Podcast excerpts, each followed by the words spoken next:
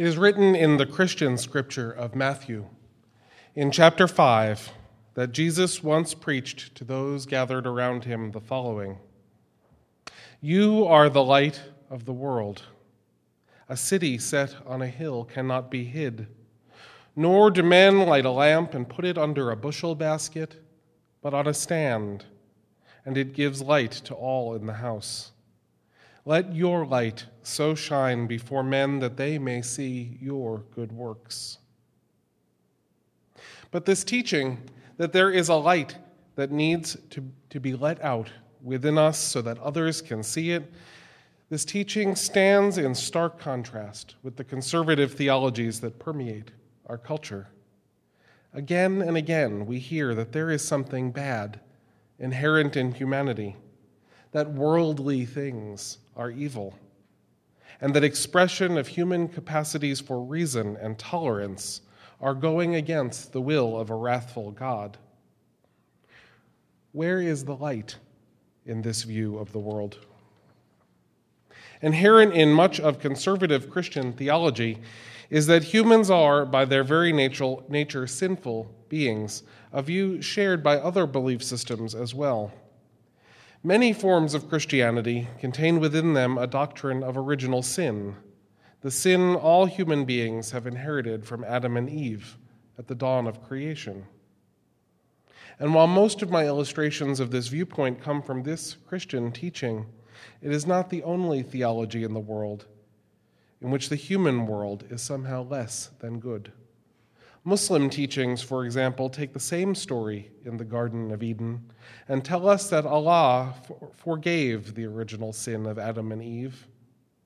Because of this original forgiveness, if you will, all humans are subsequently in a state of submission to Allah, and our actions that distract us from this submission, called Islam, are the heart of our sinful nature.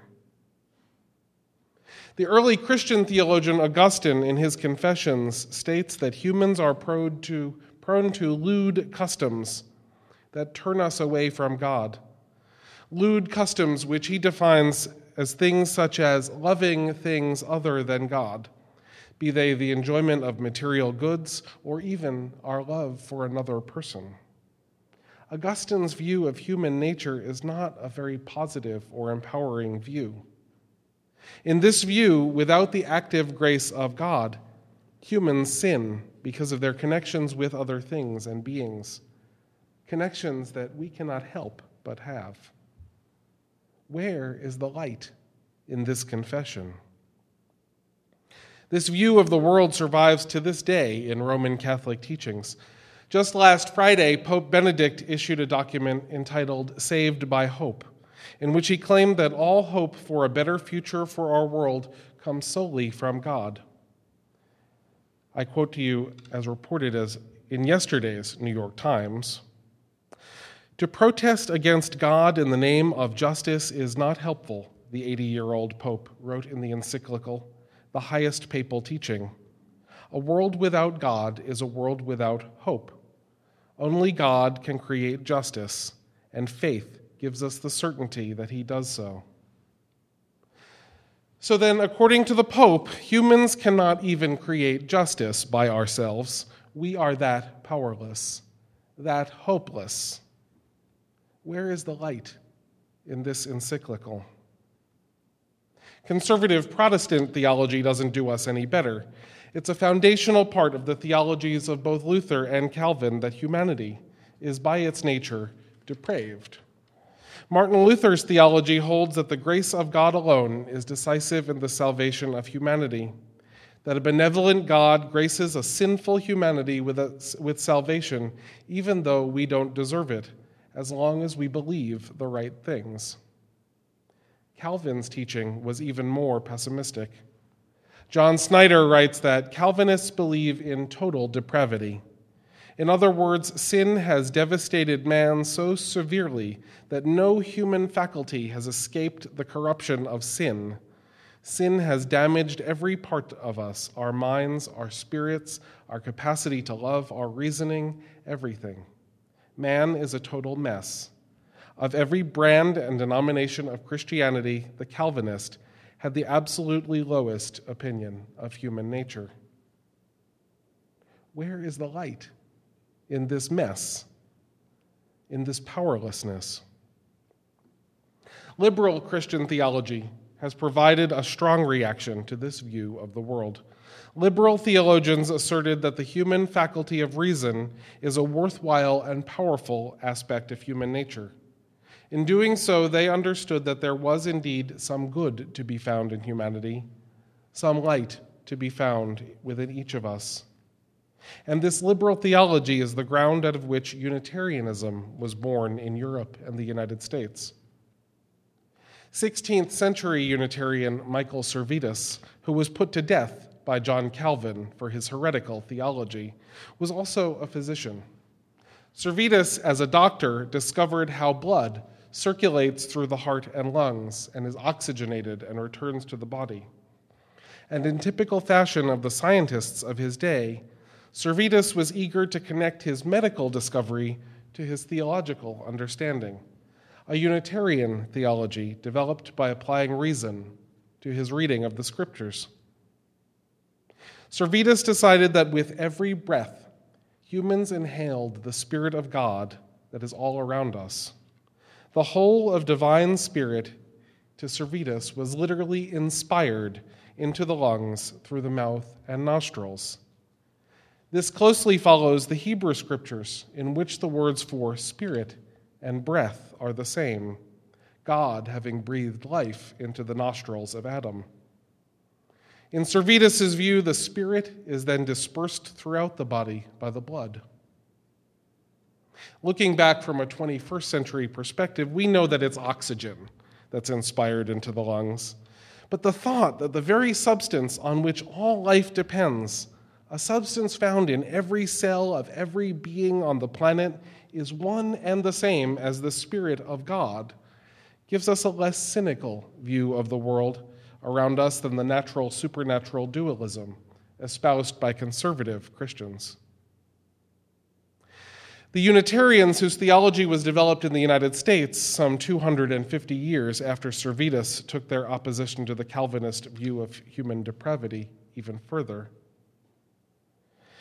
in looking at the liberal view of human nature, Unitarian theologian James Luther Adams writes In religious liberalism, the rationalistic view of human nature and of the human situation appeared as a revolt against the Protestant dogma of the total depravity of human nature.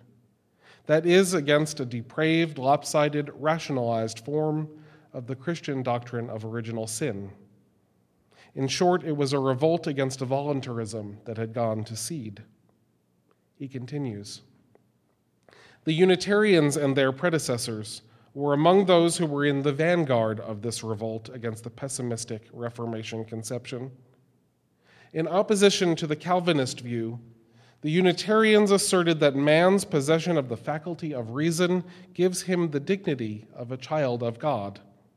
And they held that by means of this faculty, man could eliminate the superstitions and unworthy accretions of the Christian tradition. Finally, the light was back. And the light that Unitarians saw was totally in the mind.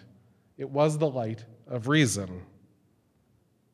There is, however, too much of a good thing sometimes. An over reliance on reason meant that Unitarians developed a faith that was deeply distrustful of the role of emotion in human experience. It meant that feelings of mystery and wonder were dismissed as valid sources of religious knowledge, thrown out like the proverbial baby with the bathwater. And in time, the liberal theological focus on the goodness of humanity led many to a belief system in which people were seen as inherently good, precisely the opposite viewpoint that Calvinists held to. William Ellery Channing, an early Unitarian theologian, is often credited for convincing Unitarians of his time to embrace the notion that each of us contains a spark of the divine within, that at our core is a glowing ember of goodness to be fanned into flame, and not a Calvinistic pit of depravity. While a theology of inherent goodness certainly creates a less self destructive, less depressing, and less hateful religion, It also misses the fact that human beings have a capacity for evil within us. 19th century Unitarian minister James Freeman Clarke in 1885 famously summed up five things that Unitarians of his time held as beliefs, the last and most important of which was the progress of mankind onward and upward forever. Clarke explained it thusly The one fact which is written on nature and human life, which accords with all we see and know, is the fact of progress and this must be accepted as the purpose of creation. Clarke's assertion was in keeping with the liberal theology and philosophy of his time, which saw all of human history as an uninterrupted march towards the good. James Luther Adams examines this liberal religious philosophy and calls it naive at best. He writes, History is a theater of conflicts in which the tensions between the will to mutuality and the will to power appear in their most subtle and perverse forms. In short, Adams says, history is tragic. Now, while I believe that Adams sells progress just a little bit short, he rightly calls us to understand that the progress of humanity is nonlinear at best. Great evil can and does happen and on a regular basis. So today, as we assert that each of us has a light within us, let us not ignore the darkness that lives there as well. It is as overly simplistic to ascribe to humanity or God or the universe inherent good as it is to ascribe to those things inherent evil. I believe it is even too simplistic to decide simply that we have a purpose towards the good, as liberal theologian William Wallace Fenn, along with process theologians who speak of a God as a lure towards the good, have claimed. Instead, I believe that we need to explain evil as an integral part of life and nature, and not as some outside thing that we need to escape. I admit this is unsatisfying if one wants or needs to believe that evil will someday cease to exist. But I think that we would do better to understand what makes us want or need to believe such a thing in the first place. For just as oxygen inhaled in the air provides an essential component of life and is necessary for all of the creative powers of life, Oxygen also provides an essential component for the destructive power of fire. A similar tension exists within each of us the tension between the powers of creation and destruction. Again, we turn to James Luther Adams, who wrote in an era when the sexist language of man to mean all of humanity was much more accepted than it is today. He wrote, What should be noticed here is that this contradiction in human nature derives from the fact that man's will is a decisive element in his structure, and it is a will that is ambiguous in character. Power is, as such, is necessary for existence.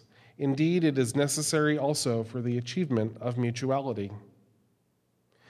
He continued by noting that a person with freedom to choose his or her own actions and again I quote, can use his freedom by expressing a will to mutuality, but he can also abuse it by exercising a will to power. Freedom is therefore, according to Adams, both the basis of meaning and the occasion for the destruction of meaning. When we ignore the capability of human beings to engage in evil acts by focusing solely on our inherent worth and goodness, we fool ourselves. Giving due respect to James Luther Adams requires us to look at the tendencies of people towards greed and power, the choices that so many humans have made to create harm for others on earth, the choices of violence and warfare, of ecological destruction in the name of profit, of espousing viewpoints based on hatred for an entire group of people. It cannot be denied Adams writes, that religious liberalism has neglected these aspects of human nature in its zeal to proclaim the spark of divinity in man. We may call these tendencies by any name we wish, but we do not escape their destructive influence by a conspiracy of silence concerning them. Certainly, he goes on, the practice of shunning the word sin because it makes one feel gloomy and pious has little more justification than the use of the ostrich method in other areas of life. So today, without putting our heads in the sand, I contend that we still face the challenge of letting the light within us shine. Just as darkness can always be overcome with more light, so can any tendency toward the bad be overcome by increasing the good. And as we enter into this season in which the light of nature is at its most limited, we are called by many faith traditions to fill our lives with light. The menorah, the Christmas tree, Kwanzaa candles, and Yule logs are familiar to many of us as calls to bring light into our world as this, at this time of year. They join candles nestled in leaf boats floating down the rivers of Thailand in November, wreaths of candles for St. Lucia each December 13th throughout Scandinavia, candles on the beaches of Brazil on New Year's Eve, and mid January bonfires for the holiday of Sadeh in Iran.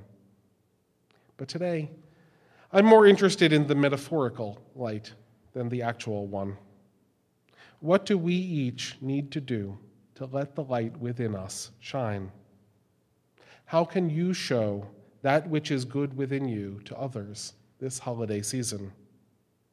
Only you can answer that question. Perhaps you're already doing so. Perhaps you are among the people who have donated toys to the children of inmates at Bedford Hills. Paul tells me we have more than 70 gifts collected as of Thursday. Hmm? More than 100 now. This is amazing. Perhaps you're one of the many people who helped us collect over 140 cans of cranberry sauce so that the clients of the Interfaith Food Pantry won't be without it for the holidays. And I got an email from Jane saying we've reached our goal. Congratulations to all of you. Perhaps you're one of the folks who have given the children of Neighbors Link new books. Or maybe you're feeding the guest at the table in preparation to bring a check on January 6th, and if you're not, the boxes are out in the lobby. Maybe you're singing with the choir next Sunday, bringing joy to all who will gather here.